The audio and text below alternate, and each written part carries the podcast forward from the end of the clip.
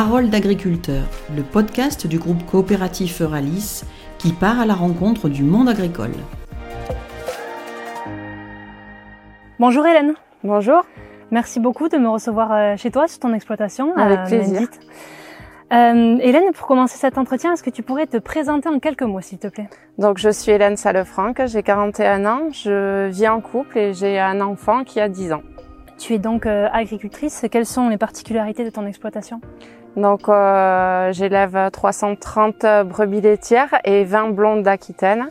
Euh, je travaille avec euh, une jeune fille qui est mon associée depuis maintenant six mois, qui est arrivée sur la ferme il y a trois ans en fait comme salariée. Et puis finalement elle se plaisait au Pays Basque, elle a décidé de rester un peu plus et du coup on est associés. C'est une ferme familiale dans laquelle tu travailles? C'est une ferme familiale euh, que j'ai héritée de mon père et qui, qui a été transmise de génération en génération depuis longtemps. Et tu as toujours travaillé sur euh, l'exploitation familiale? J'ai, oui, c'est, euh, je me suis installée directement après, euh, après mes études. Il y a une forte saisonnalité dans euh, ton activité de tous les jours. Euh, Est-ce que tu peux nous donner les temps forts d'une année sur ton exploitation? Alors pour nous, la saison commence fin janvier avec des mises bas, des brebis. Euh, les brebis mettent bas sur un mois et demi environ. On commence la traite euh, un mois après le début des mises bas, donc fin février. Et on traite jusqu'au 20 octobre à peu près. Euh, et vers le 20 octobre, les brebis sont taries. Et à partir de ce moment-là, c'est vacances pour les brebis et pour les bergères. Pourquoi as-tu voulu exercer ce métier?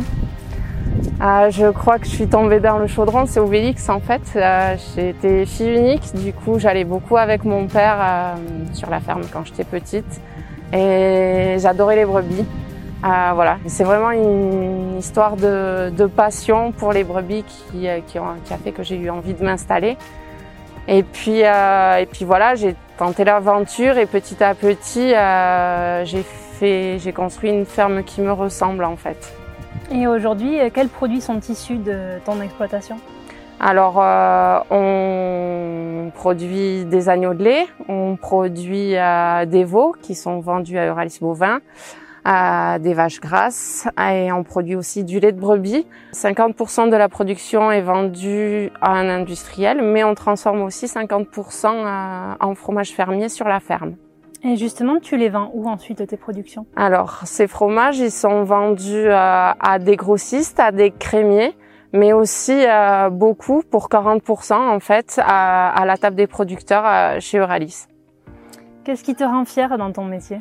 De faire quelque chose que j'aime, c'est d'avoir réussi depuis 20 ans ce projet de vie en fait. Euh, et c'est d'avoir une exploitation qui est plutôt orientée vers euh, le développement durable et euh, la qualité. Pour toi, la coopérative, c'est une histoire de famille? La coopérative, c'est une notion qui me tient à cœur depuis que je suis installée.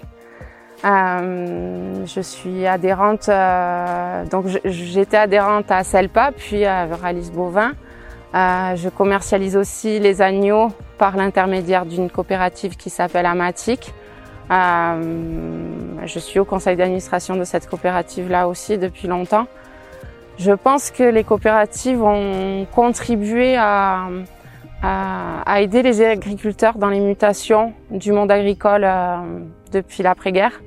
Je pense que c'est leur rôle encore aujourd'hui d'accompagner ces mutations, de et de faire le lien en fait entre les consommateurs et, et les agriculteurs. Tu es aussi administratrice de la coopérative Euralis. Depuis combien de temps maintenant? Pour moi, c'est tout nouveau. Euh, je suis en train de découvrir encore beaucoup de choses, d'apprendre à connaître les gens. Euh, bon, voilà, il faut, il faut du temps. Comment tu vois euh, le partage de ta vie entre ton rôle d'administratrice et euh, ta vie sur ton exploitation? Pour nous, l'objectif sur notre ferme, c'est d'avoir une ferme à la fois viable et vivable. C'est-à-dire un revenu mais aussi du temps. Et le fait d'être associé, en fait, me permet quand même de, de dégager du temps euh, pour faire des choix personnels comme euh, celui-là ou voir grandir mon enfant, voilà, des choses comme ça.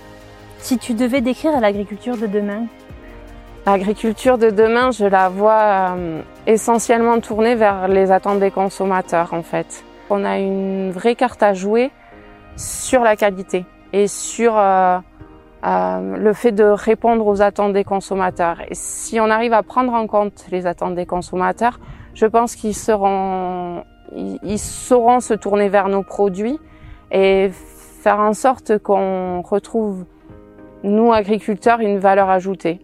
Et euh, pour ça, je pense qu'il faut produire des bons produits sains, équitables aussi, en termes de, tarifs, avec une juste rémunération pour tous, et des produits aussi qui prennent en compte l'aspect environnemental en fait. Ça veut dire aussi qu'une partie de l'agriculture va certainement se tourner vers euh, des énergies euh, renouvelables, vers euh, la, la décarbonation, des choses comme ça en fait.